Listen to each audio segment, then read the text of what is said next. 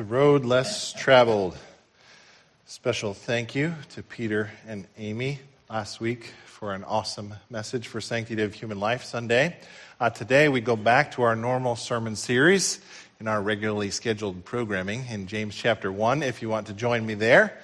Uh, recently, the Barna Group conducted a survey amongst self pronounced Christians. He found that uh, many of us are, well, let's just say it, illiterate when it comes to God's Word. Uh, in the study, 48% of us could not even name the four Gospels. 52% could not identify more than three of Jesus' disciples. 60% could not identify more than five out of the Ten Commandments. And 71% thought God helps those who help themselves is actually a verse in the Bible. Some of you, that's like nervous laughter right there. You're like, it's not? no. 61% thought that the Sermon on the Mount uh, might have been taught by Billy Graham. There's an epidemic of biblical illiteracy, and the really weird thing about that study was that was not conducted amongst rabid atheists uh, or, you know, Richard Dawkins fans. Uh, that was conducted amongst people who actually say, uh, the Word of God is really important to me and it plays a special role in my life. Uh, in this book that you see behind me on the screen called Your God is Too Safe, uh, Mark Buchanan writes this Curious times these, there is a simultaneous glut of the Word of God and a famine of it, a drought and a deluge. We have every translation of the Bible. You can imagine the NIV, the King James, New King James, ESV, the Preacher's Bible, the Worshipper's Bible, the Spirit filled Believer's Bible, the left hand bald Gypsy Fiddler's Bible. You can have it in hardback, paper, leather, cloth, in pink, red, oxblood, turtle shell, iridescent orange, psychedelic paisley. You can get maps and charts and appendices and concordances and a hologram of the temple in the back. You can even get a little sleeve with a Blu-ray disc that takes you on the guided tour of the Holy Land. And then he says this, the food is out there and it's a banqueting table. We're just picky eaters. Oh, we're buying Bibles, and sometimes we're even reading them, but there's not much evidence that we're studying them. Hmm. Sad, isn't it? Uh, it's amazing to me how uh, much useless trivia uh, gets lodged and trapped inside of our heads, though. I talk to so many people who know everything there is to know about Tom Brady and and the Patriots. Uh, they, they, they, know sports like an encyclopedia. They can tell you who won the Super Bowl in 73. They know who played third base for the Yankees in 1955. On and on and on. Averages, statistics. I talk to other people, they, they know every single piece of celebrity gossip there is to know. It's like they study People magazine as if there's going to be a test later on. Uh, the capacity for knowledge is there. We're just not applying our ability when it comes to God's Word. But friends, Christianity makes an astounding claim. The claim is this, that God can be found by reading the pages of a book called the Bible. Amen. That God can be found by reading the pages of this book. I've never gotten over that. There's a great blessing here, but that blessing is not automatic. In fact, just because we have a Bible doesn't mean we get the benefit of it. That's the subject in James chapter 1. The title of the message today is Living by God's Word. The topic of the book of James is simply this If you've had a genuine encounter with Christ, what difference will it make? If you've had a genuine experience, an encounter with the living God, what difference does it make in your life? That's what James is all about. And here in this particular passage, he's asking and answering this question What kind of relationship would you have with the Word of God? How would that change if you've had a real encounter with Christ? And so that's where we pick it up. And I'm just going to remind you of verse 18, even though we looked at that last time, just for context. So let's take a look. If you're ready, say amen. amen. 18 said this Of his own will, meaning God, of his own will, he brought us forth by the word of truth that we should be a kind of first fruits of his creatures. Now, pause just for a minute. I want you to notice in verse 18 that he calls us the first fruits. Now, if you remember, if you've studied the Old Testament, then you know the first fruits from your field always, always, always belong to God. Uh, you were not to eat them. You were not to sell them. You, you were not to uh, distribute them. You were not to keep them. You were to bring them to the Lord. And so here, what James is saying is that we are his first fruits, meaning we no longer belong to ourselves. We belong to God. Okay? Now, the next thing I want you to notice there in verse 18 is that phrase, the word of truth. The word of truth. The reason I point that out is because throughout this passage, I want you to trace that same concept, that same theme, although he uses different words to describe it throughout the text today. Here he calls it the word of truth. Later in verse 21, he will call it the implanted word. In verse 22, he will say to be doers of the word. In verse 23, he will say not to be hearers of, of the word only, and then lastly, in verse 25, he will call it the perfect law that gives freedom. All of those things are synonyms. They all refer to the same basic concept. The idea that God has communicated from above, from heaven to us and given us his word. And the topic here is what do we do when we have an encounter with God's word? Now, God's word can come in many forms. It could be spoken to us just by reading His Word in the privacy of our own homes. It could come perhaps through a loving brother or sister in Christ who brings us His Word. It comes sometimes even through music. We hear the Word of God there. Or it could come in a more formal setting like here where you hear a Word co- coming in the form of a sermon. Whatever the setting, it's not really important where or when. The point is, we're encountering the Word of God here, which is a great blessing. But James says you have to have the right attitude in order to receive that blessing. And that's what he tells us in verse 19. Take a look. My dear brothers, take note of this. Everyone should be quick to listen, slow to speak, and slow to become angry. For man's anger does not bring about the righteous life that God desires. Therefore, get rid of all moral filth and the evil that is so prevalent and humbly accept the word planted in you, which can save you. Wow. Now, here at NBC, we believe the Word of God is inspired, infallible, and inerrant. Every single word of it that affects every single ministry that we have here at this church. That means how we serve in our children's area. It affects how we uh, serve in our youth program. It, it affects how we do small groups, how we do discipleship, how we practice hospitality. It affects how we engage in our mission. It affects how we worship, and it affects how we preach from this pulpit right here. Every area of our church is grounded in and submitted to biblical authority. The reason is because God says right here, the mark of a God changed heart is that you love to have God tell you what to do. The mark of a God changed heart is that you love it when God tells you how, how to live and what to do. You see, this is so different from our culture, isn't it? This is the road less traveled. The, the world's way is like this. If I could just use this, uh, representing the Word of God. The world stands up here and looks down at the Word of God and says, I like this, I don't like that, I like this, I don't like that. But God says, no, no, no, here's how I want you to position yourself.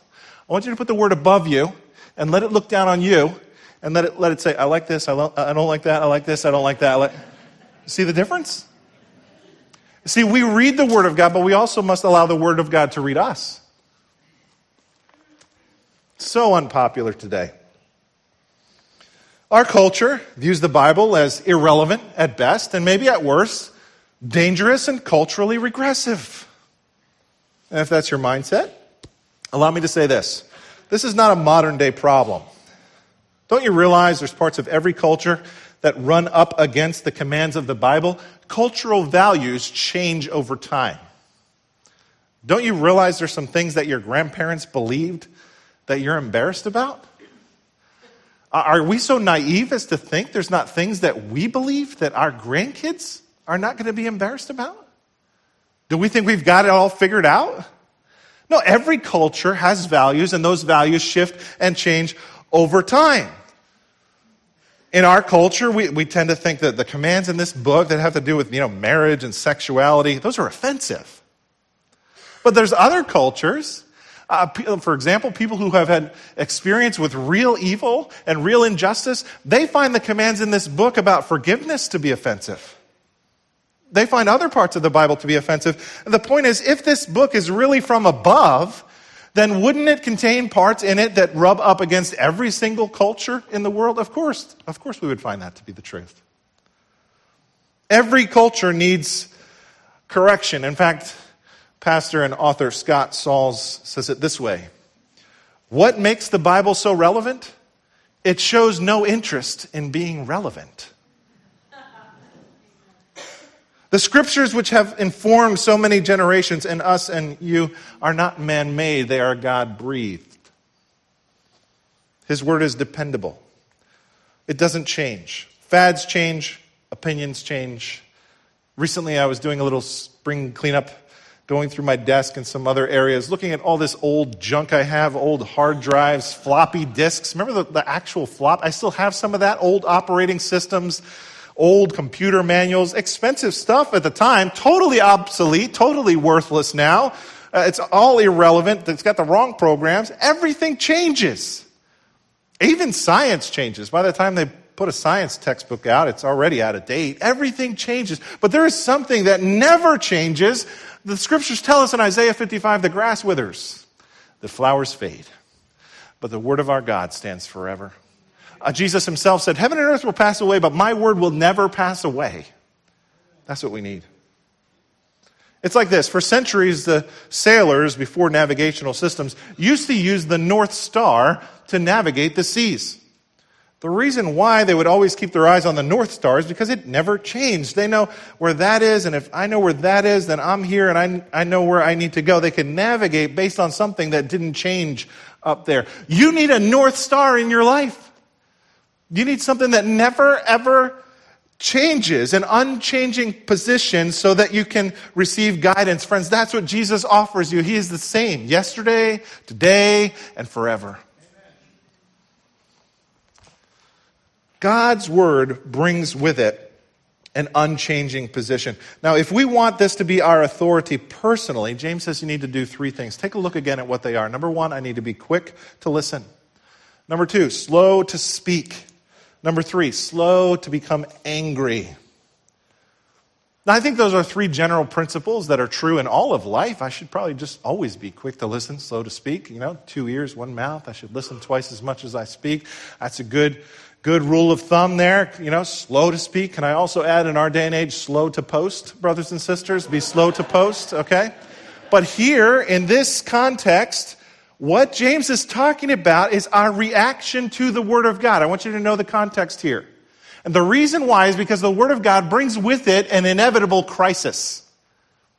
We have desires, James told us earlier in chapter 1, that are contrary to God's desires, desires of the flesh and towards temptation and sin. We talked about that a couple of weeks ago. And as a result, sometimes there's some things in the Bible that I hear that I don't want to hear. And when I do, my defenses go up and it can well up my emotions because it's an open confrontation with my conscience. It, it's hitting a nerve. And so the temptation for me is to be quick to speak in my defense. And I might even get angry about that stuff because at times I'm going to find this confrontation to be painful and the stakes are really high in my life. And so I have this self protective reaction. James knows this. And so James says, I want you to do the opposite of what is natural when it comes to being confronted with the Word of God. Instead of getting defensive and upset, that's going to create a barrier between you and hearing from God. So instead, he says, I need to be receptive. That's the right attitude. Can I say that with you together? I need to be receptive. That's how I prepare my heart to hear from a holy God quick to listen, slow to speak, slow to become angry. Do you do that? Are you willing to hear the word of God when it's spoken to you? What if it disagrees with you? If we want to be living by God's word, we need to be receptive. And for me, this is, does not come easily. You can ask Julie. She, she will tell you that I'm not always receptive. Sometimes I'm, I'm quite proud in this area, and I don't want to hear correction. I don't want to hear the truth. But then I remember that the scripture tells us, even later in James, God is opposed to the proud. He is opposed to proud husbands. He is opposed to proud pastors. He is opposed to proud fathers. And I need to instead be humble, as it tells us in verse 21. I must be teachable and yielded and willing to be changed and supple and moldable in the hands of the potter. A while back, I was putting together this piece of furniture. It was just a bookshelf. So I did what I always do, what any self respecting man does. I tossed out the directions and I thought, how hard could this be? Well, after about 30 minutes and building something that looked like one of the pyramids or something, I thought, yeah, I think I'm going to go check out those directions. About an hour later, the bookshelf was built. My wife's happy. I'm the hero. I'm like Tim the Toolman Taylor there. A lot of us try to do life alone. We think, I can, I can handle this, I don't need the instructions, but we're building a disaster waiting to happen. That's why to grow spiritually, we have to accept that the Bible is our authority. It's God's way of showing me how to build my whole life. And so I can't act like I know it all already. Instead, I need to be willing to listen and learn something new and receive something new. Because if I think I know it all, God's word can't get through to me. And so I approach it saying, God, show me what you want to see in my want me to see in my life. Do what you want to do in my life. I want to be more like you. It might hurt to hear, but it's kind of like taking the splinter out. You've got to get it out. It's kind of like this picture you see on the screen. You have these two different people. Uh, the difference between these two different people is not intellectual capacity. It's not that one of them has an intellectual deficiency. There's a moral issue going on here. A lack of receptivity, a lack of humility. This other person, because of their pride, they remain unclean. They cannot accept the word. And then the, the person who accepts the word is humble and, and, and they begin to bear fruit. That's why James says in the text that we need to accept the Word of God. The word for accept there is a hospitality term. It was used when you would accept someone into your home. Oh, come on in. Yes, please sit down. I want to, ex, you know, extend my welcome to you. That's how we are to, to interact with the Word of God, that we're so glad that the Word of God has come to us. That's the way we want to be if we want to receive the blessing. That's what the Bible calls wisdom. Now, there's another word that describes us if we don't have that attitude. It's found in Proverbs 17, verse 10. A quiet rebuke to a person of good sense does more than a whack on the head of a fool. The question is, which one do I want to be? What is my reaction when I have an encounter with the Word of God? Or when someone tries to speak the Word of God into my life? Am I quick to listen? Am I slow to speak? Am I slow to be angry? Am I unapproachable? Or am I inviting others to speak into my life? That's what, that's what we need to do. Give an invitation. How can I get better? Notice again James's language. He uses the word planted there. That's the image of soil. It's a common metaphor used in the Bible to describe the Word of God that it's like a seed.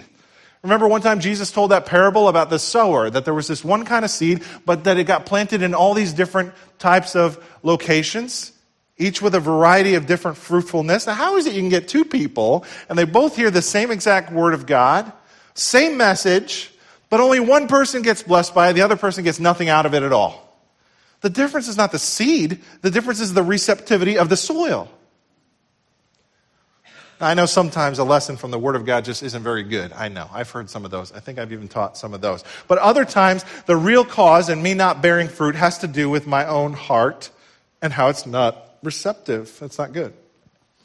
And so we need to be receptive. And then James goes on to say, now that you've received it, here, here's what you need to do next. Verse, verse 22. And do not merely listen to the word and so deceive yourselves. Do what it says.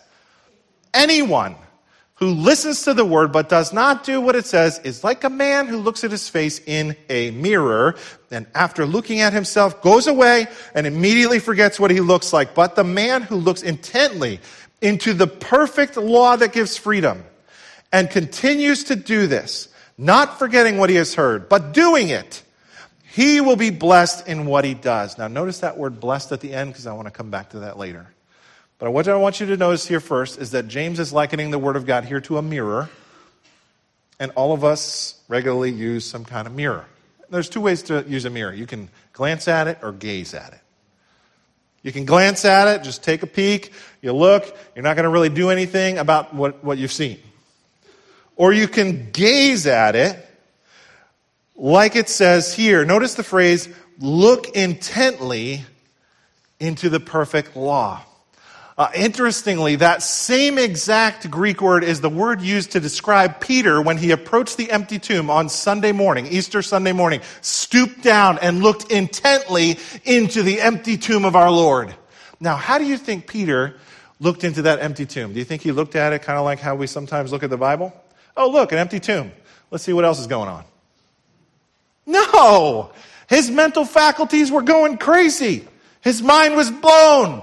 Every circuit was like firing away, right? What could this mean? His thinking was going into overdrive, asking all kinds of questions, all kinds of implications. I mean, what, what could this mean? That's the idea behind how we are supposed to look at God's Word. We are supposed to look intently, like investigation, which is the next step if we want to be blessed by the Bible. I need to be reflective. Can we say that together? I need to be reflective. One of my favorite books of all time is Mortimer Adler's classic, How to Read a Book. It talks about how to read, which seems ironic that a book would teach you how to read, but it is very well written. When it first came out, there was an advertisement in the New York Times for the book. Let me just read you the advertisement. The ad had a picture of an adolescent young man reading a love letter. And, and it, it, it said this This young man has just received his first love letter. He may have to read it three or four times, but he's just beginning. To read it as accurately as he would like would require several dictionaries and a good deal of close work with a few experts in etymology and philology. However, he will do all right without them. He will ponder over the exact shade and meaning of every word, every comma. She has headed the letter, Dear John. What he asks himself is the exact significance of those words. Did she refrain from saying dearest because she was bashful? Would my dear have sounded too formal? Maybe she would have said, Dear so and so to anybody. A worried frown will now appear on his face. But it disappears as soon as he gets to thinking about the first sentence. Well, she certainly wouldn't have written that to anybody. And so he works his way through the letter carefully. One moment perched blissfully on a cloud, the next moment huddled miserably behind the eight ball. It has started a hundred questions in his mind. He could quote it by heart. In fact, he will to himself for weeks to come. And then the ad closes with this sentence If people read books like that, we'd be a culture of intellectual giants. And can I just add, if we read the Bible like that, We'd be a church of spiritual giants. The Bible is God's love letter to you. Do you read it like that? If I went into your house, where would I find your copy of the Word of God? Sitting up on a shelf, collecting dust uh, on the back, you know, behind the back windshield of your car there between Sundays. That's kind of where you store it right before you go into church. Where do I find your copy of the Word of God? We need to pore over this book and look intently into it and gaze into it like a mirror. In fact, James says to do that continually, which is why we put outlines in your bulletin so that you can take notes and uh, follow along. But it's not just so that you can follow along with us, it's so that you can have a record of what God is saying to you through His Word. Not because what we have to say is so important, it's because what God has to say is so important.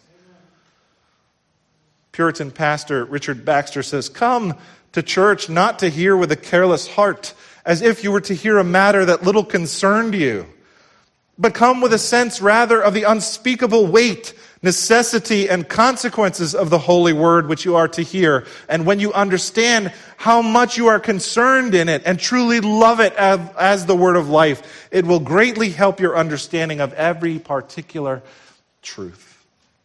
Here's what Baxter's saying. During a sermon, God is speaking to you and to me. During a sermon, God is speaking to you. Let me say that again because I don't know if you got that. During a sermon, God is speaking to you. So we encourage you to reflect on it. The U.S. Air Force did a study where they found that 95% of the stuff we hear, we forget within 72 hours. That is so depressing. I am a pastor who comes up with new content because you guys are voracious with your appetite. You want new stuff every week. And you forget everything 95%. What am I doing with my life? It's pointless. Okay. No, write it down. You can look at it later. You'll be reminded. Please, I'm begging you. And I need to write it down.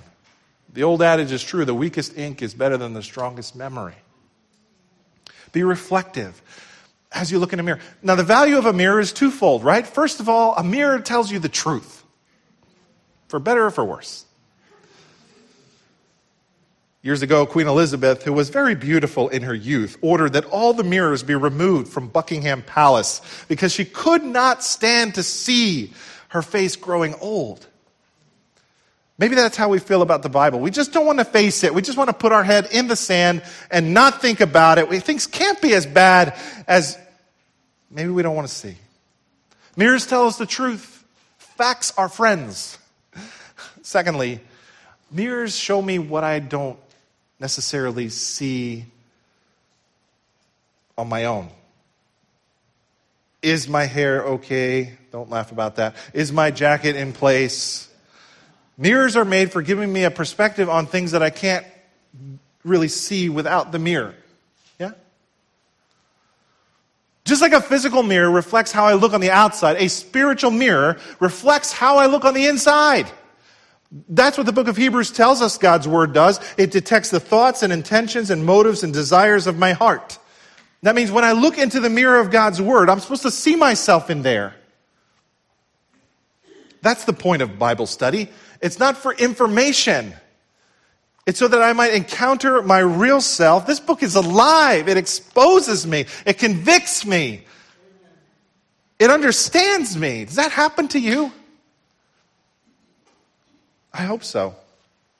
But what good is it when I see in the mirror and if I don't do anything about what I just saw? The answer is it is good for nothing, my friends.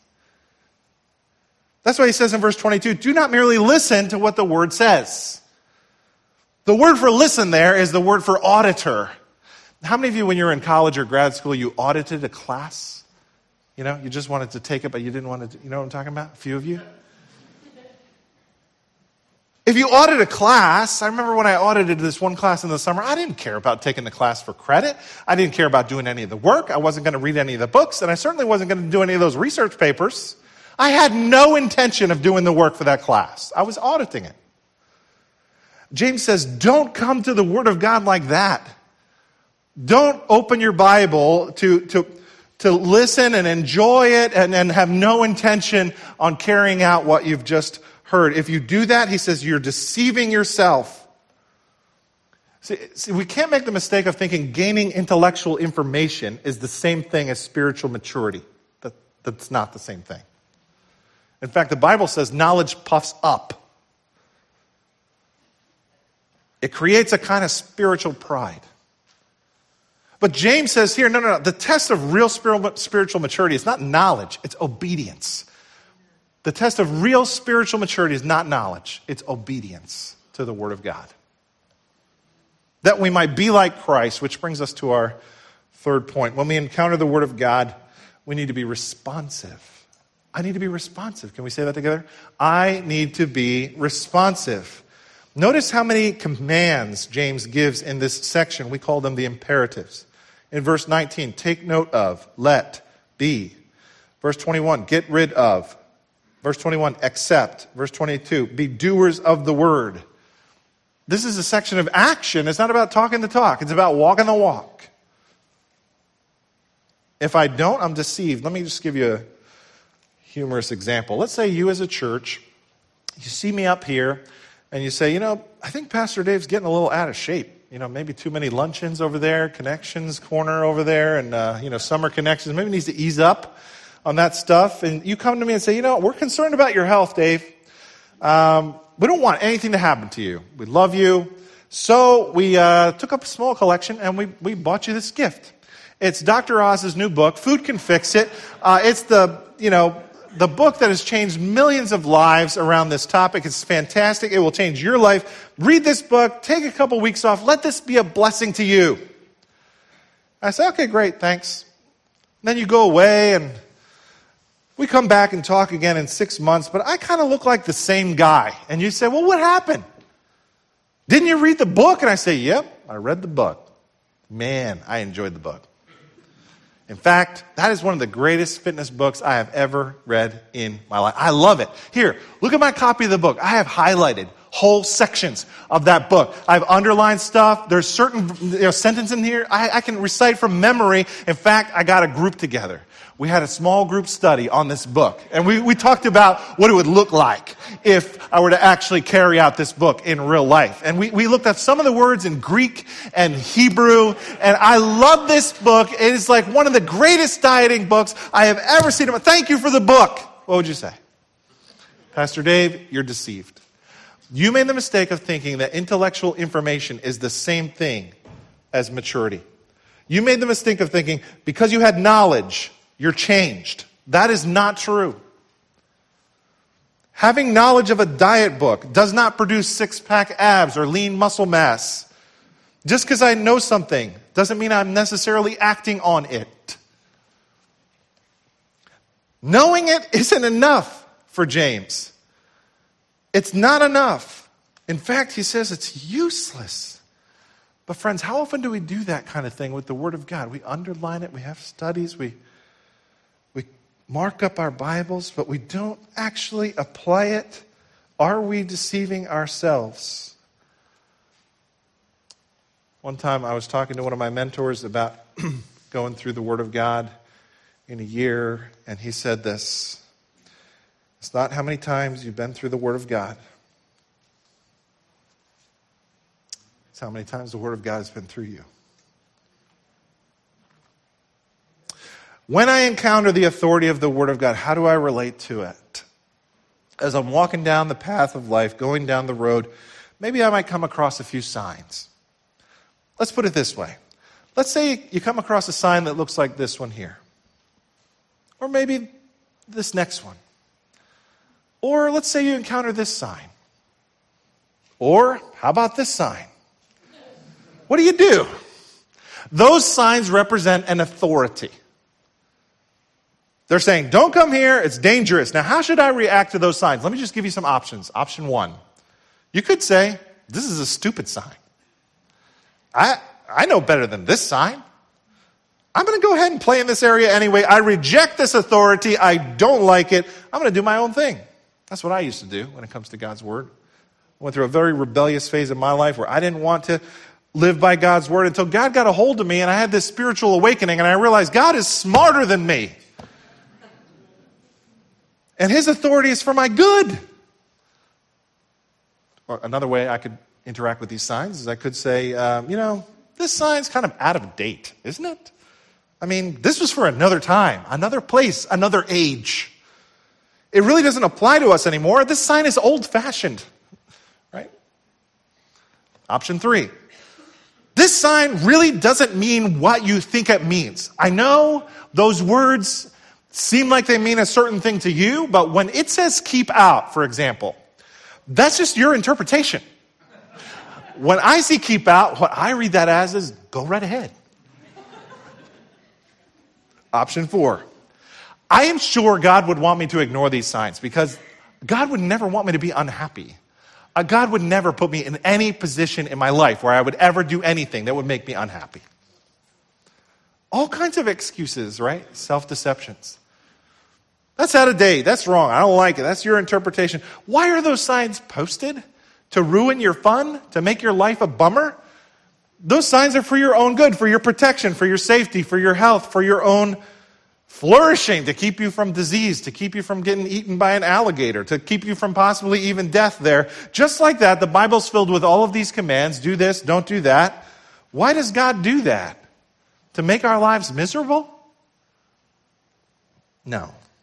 He is a loving God who wants to protect you. And these things are for our own human flourishing. He knows what's best for us. Our God is a good God. He's not trying to hurt you, He's a loving God. He's a good, good Father. Every good and perfect gift comes down from above, from Him. Even His Word written to us. And He says, here's some rules for your life. If you ignore them, you might get hurt. If you obey me, though, you're going to find something, and what you're going to find, James says, is this freedom. Notice how he says the perfect law that gives freedom. That does not make sense to anyone in our culture. We define freedom as the absence of any restriction. I want to do what I want to do when I want to do it, how I want to do it. Get out of my way. We want complete autonomy. That is our definition of freedom. That is not how the Bible defines freedom. That is how the Bible defines bondage. Because pretty soon, I want, I want, I want becomes I can't stop, help. That's bondage.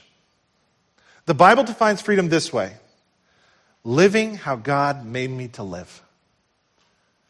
A fish does not find freedom in hopping out of the water and just living somewhere else and saying, ah, forget that water. I want to be free to live up here. No, no, no. A fish finds freedom by living how God created the fish to live. If you buy a car and you say, I want freedom never to change the oil in this car, I'm freedom. Restrictions. If you talk to the manufacturer and say, that's what I want to do, they're going to say, you're going to destroy your car.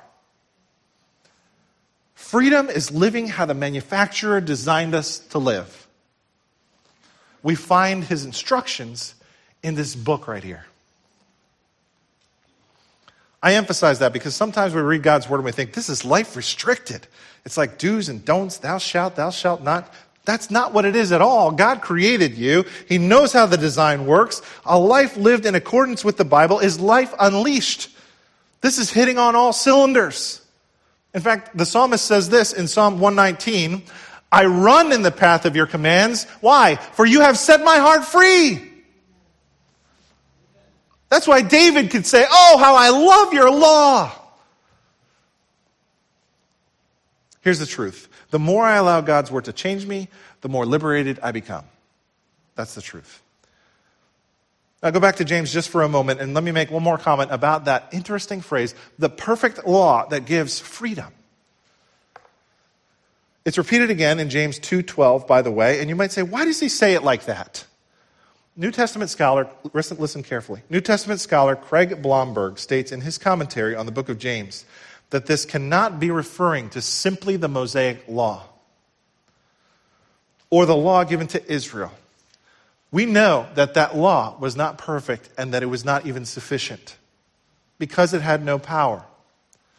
Secondly, notice how he calls it the perfect law. There is something better. There is something new. And so Blomberg and many others have observed, and I would agree with them, that James is not simply referring to the old covenant law written on tablets of stone, but that he must be referring to the new covenant law written on the tablet of the human heart, etched there by the Holy Spirit of God himself. In other words, for James to call it the perfect law that gives freedom is James's way of referring to the very gospel itself. That's the law that gives freedom, the gospel. It's the good news. It's the good news that Jesus came and fulfilled the law perfectly on my behalf, lived the life I should have lived, died the death I should have died, rose again, conquering the grave victoriously, keeping the law perfectly in our place, and purchasing my freedom. So now I am no longer enslaved and no longer need to live for myself, but now I can lay down my life and live for Him. He kept the law perfectly so that I might now be able to keep the law. Or to put it another way, when we come to the Word of God, when we encounter the Word of God, now, everywhere we look, in every single chapter, in every single verse, in every single place that we look, we find the gospel and Jesus right there. He is the Word with a capital W, and that's where we find Him in this book. Martin Luther used to call this the cradle that holds the Christ child. That's where we find him. You want Jesus to speak to you? This is where he speaks to me. Oh, how preciously and tenderly he speaks to me in this book right here. This is where you meet him. It's all about him. Every story is about him. Every law is about him. Every hero points to him. Every verse is somehow about him.